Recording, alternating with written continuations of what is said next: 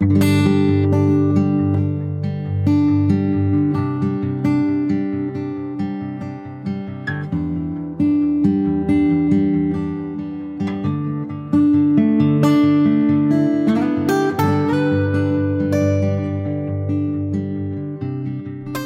everyone, and welcome to the Soil C R C Knowledge Sharing Project Extension Series. I'm your host Simon Kruger, Knowledge Sharing Project Grower Group Participant and Project Communications Officer at the West Midlands Group in Western Australia.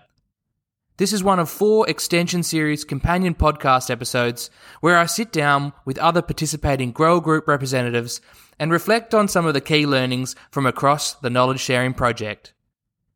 Joining us today, it is my absolute pleasure to be sitting down with Birchip Cropping Group's Senior Research and Extension Officer, Kelly Angel. G'day, Kelly. How's it going?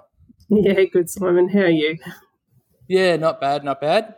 Feeling pretty comfortable. So, Kelly, you're a familiar face to me, obviously.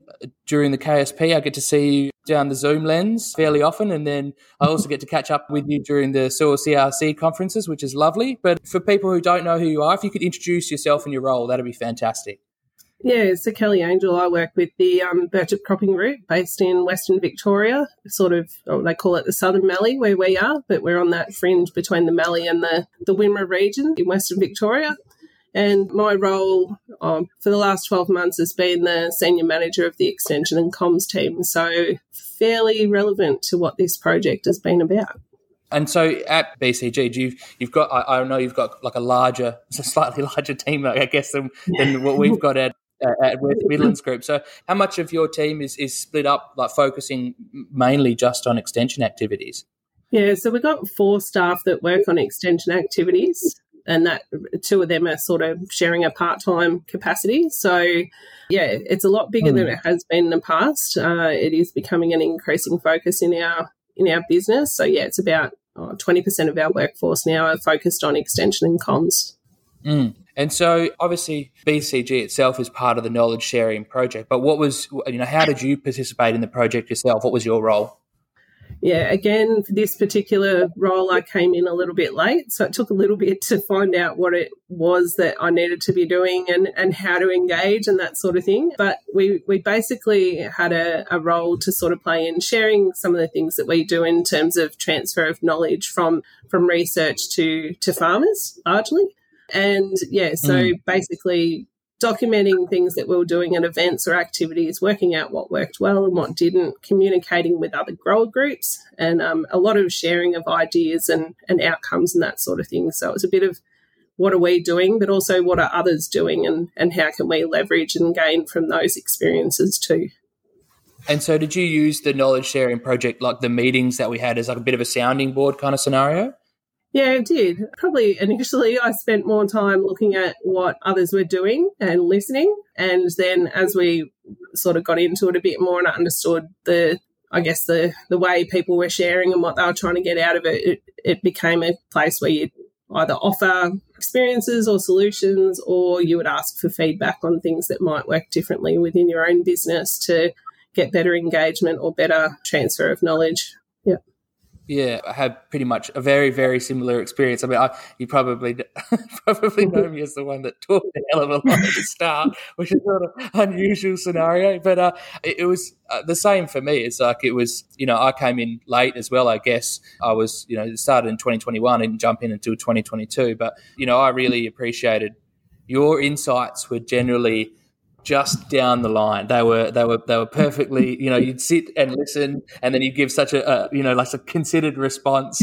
And and and for us at W M G, it was always really nice to to listen into saying who's you know, to listen to someone from B C G like yourself, who's, you know, you guys are very successful grower group and you're doing really, really awesome work over there in the East. So it was really great to be able to sit back and get Uh, hear what you guys were doing and kind of figure out like, oh, you know, maybe that's going to work for us. And then to be able to bounce it off you um, ideas and stuff was fantastic.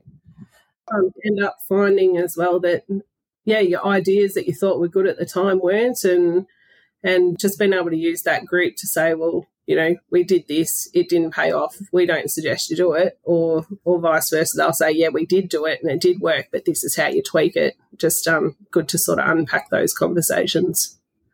Yeah, and because we are trying quite, you know, it is, we're running events, we're trying to engage, we're doing very similar things, but there are those little those little things that you can mm-hmm. kind of tweak up the entire time, that maybe one of the other groups did something slightly different, and that was the kind of, that was the point that kind of changed everything. So, yeah, really nice to share those kinds of things with each other. So what I'd like to do now is kind of get into the, the, the crux of this, and that's to select one of the, the events or things that you trialled during the knowledge sharing project that was successful and worked nicely, and maybe unpack some of the learnings from that. So B C G ran a, the, a pretty successful event last year, which was the Machinery Recovery Day, and more, it was almost like a pop-up event, if I recall correctly. Can you tell us maybe a little bit more about the event itself and possibly how people can be brought in for urgent training and how this presents opportunities for strategic engagement? Yeah, well, I guess the first thing is B C G may have run an event, but we were certainly um, copying someone else's model. The guys up at Grenfell were having similar challenges to us with a wet harvest looming, and they yep. put on a similar event. And, and we had growers in our area that said, we need something like that here. We can't get up there. It's too far, or the roads are cut, or whatever.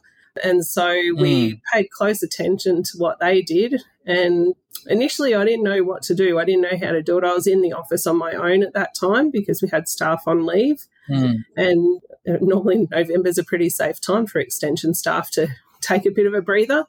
But I had no, no, a, a local corporate farm ring up and say, we want to do something in this space, but we don't know how to make it happen. Um, but he had connections mm. to equipment and and the different business houses, and I had the ability to coordinate an event and promote it and that sort of thing. So it was a case of growers saying, this is a need, we don't know what we're going to do, I don't know if I've got the right recovery gear. Paddocks were an absolute mess. They were so wet that mm. people had been bogged multiple times with lighter equipment, let alone harvest equipment.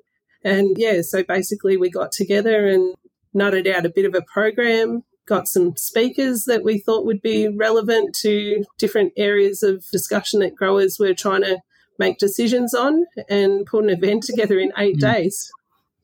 Yeah, see, that's that's phenomenally quick. And what kind of turnout did we get? Uh, about five hundred fifty. So, and they came from up to five see. hours away.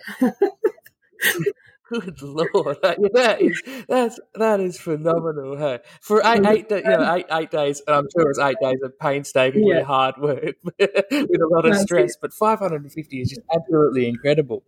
Being able to just say, okay, this is a problem right now. Let's mm-hmm. pop up and let do what we do best, and, and you know provide some you know provide a space for some of these answers now. Have you found that, like, obviously you said that it was a, you know, a, a corporate farm, so our members called up and engaged you and saying they, they want you to do so. Is that an, like a scenario that happens often at B C G? Like someone calls up and says, I, I really like you to do this?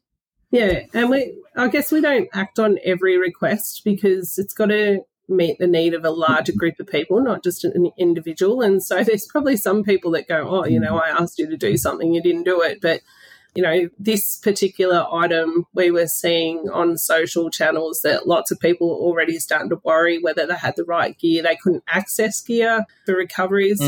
So I think across the whole country, the ability to get recovery straps or strops or whatever you needed was, um, yeah, severely depleted because we were all in the same boat. So, you yeah. know, this was, this was a no-brainer. This was a case of mm. there's a need. We've got, you know, people that are willing to put some effort in to make it come together.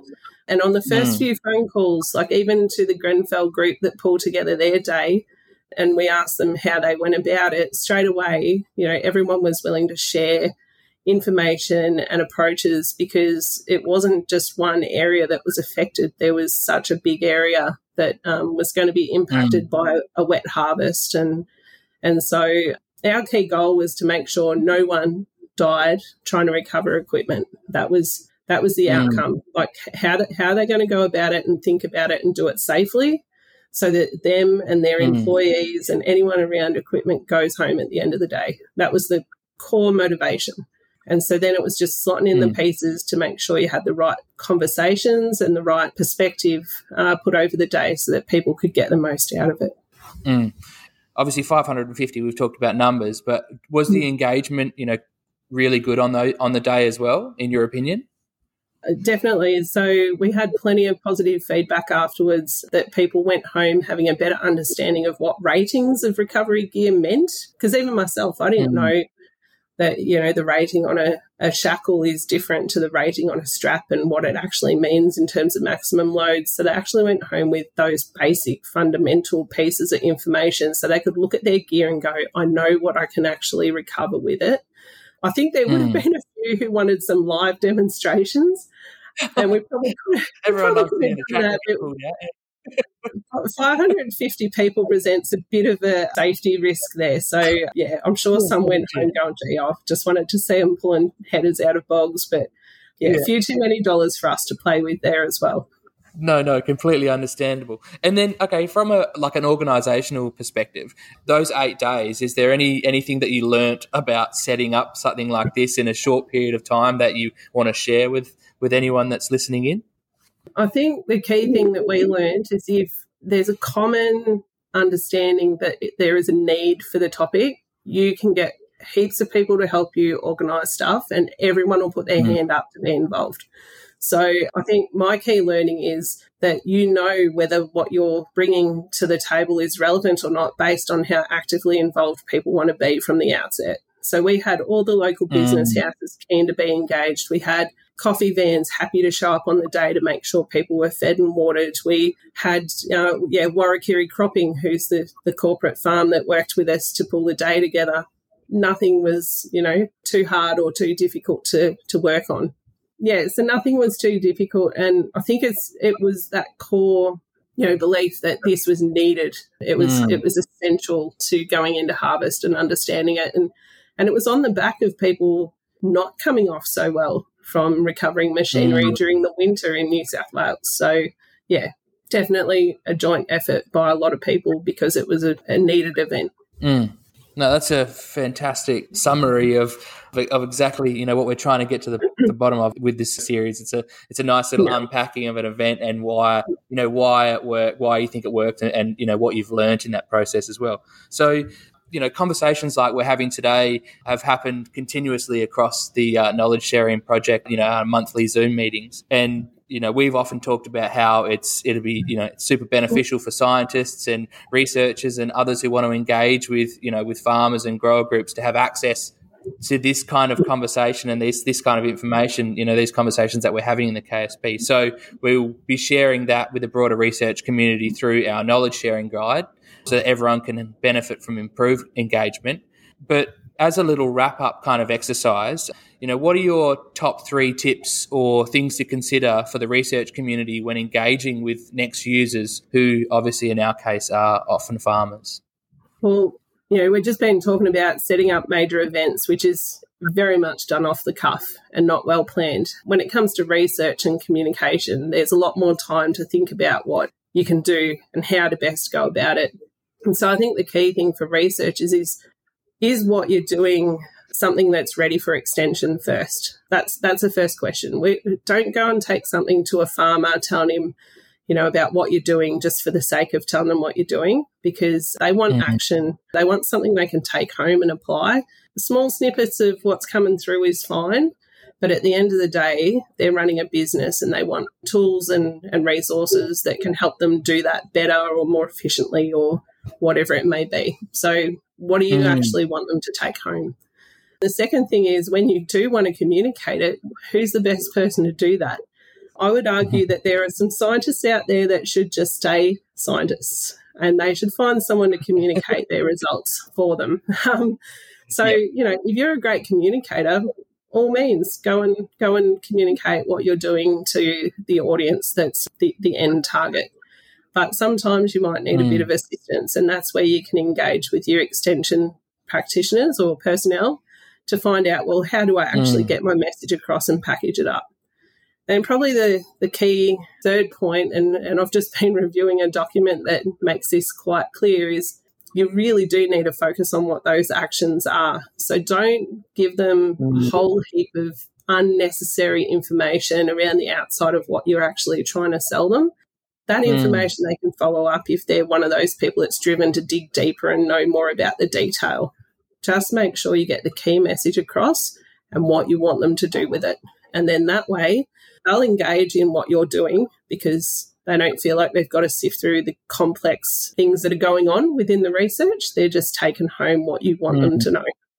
And just just as I'd said earlier in the conversation, this is a perfect illustration of exactly what I was talking about when I said we jump into the knowledge sharing meetings and your responses are always dead on perfect. In my opinion, perfect. It's like it's like you, you just rehearse them or, or I don't know. It's incredible to hear, hear you speak and just put down tips like that. From my side, it's yeah, it's some super useful information there, but it's just how you present it and get it down so clearly is just it's a dream. Hey, so I'll wrap up now. So Kelly, thanks so much for jumping in and having a short chat with me today. Thanks so much for your your insights and your knowledge and uh, your support during the Knowledge Sharing Project of the group and of the project itself. And thanks for coming today. Even though I know you've, you're you're a bit sick and you've got a head cold, you've you've done a massive favour. It's been an absolute pleasure working with you, Kelly. Thank you so much. No worries. Thanks, Simon.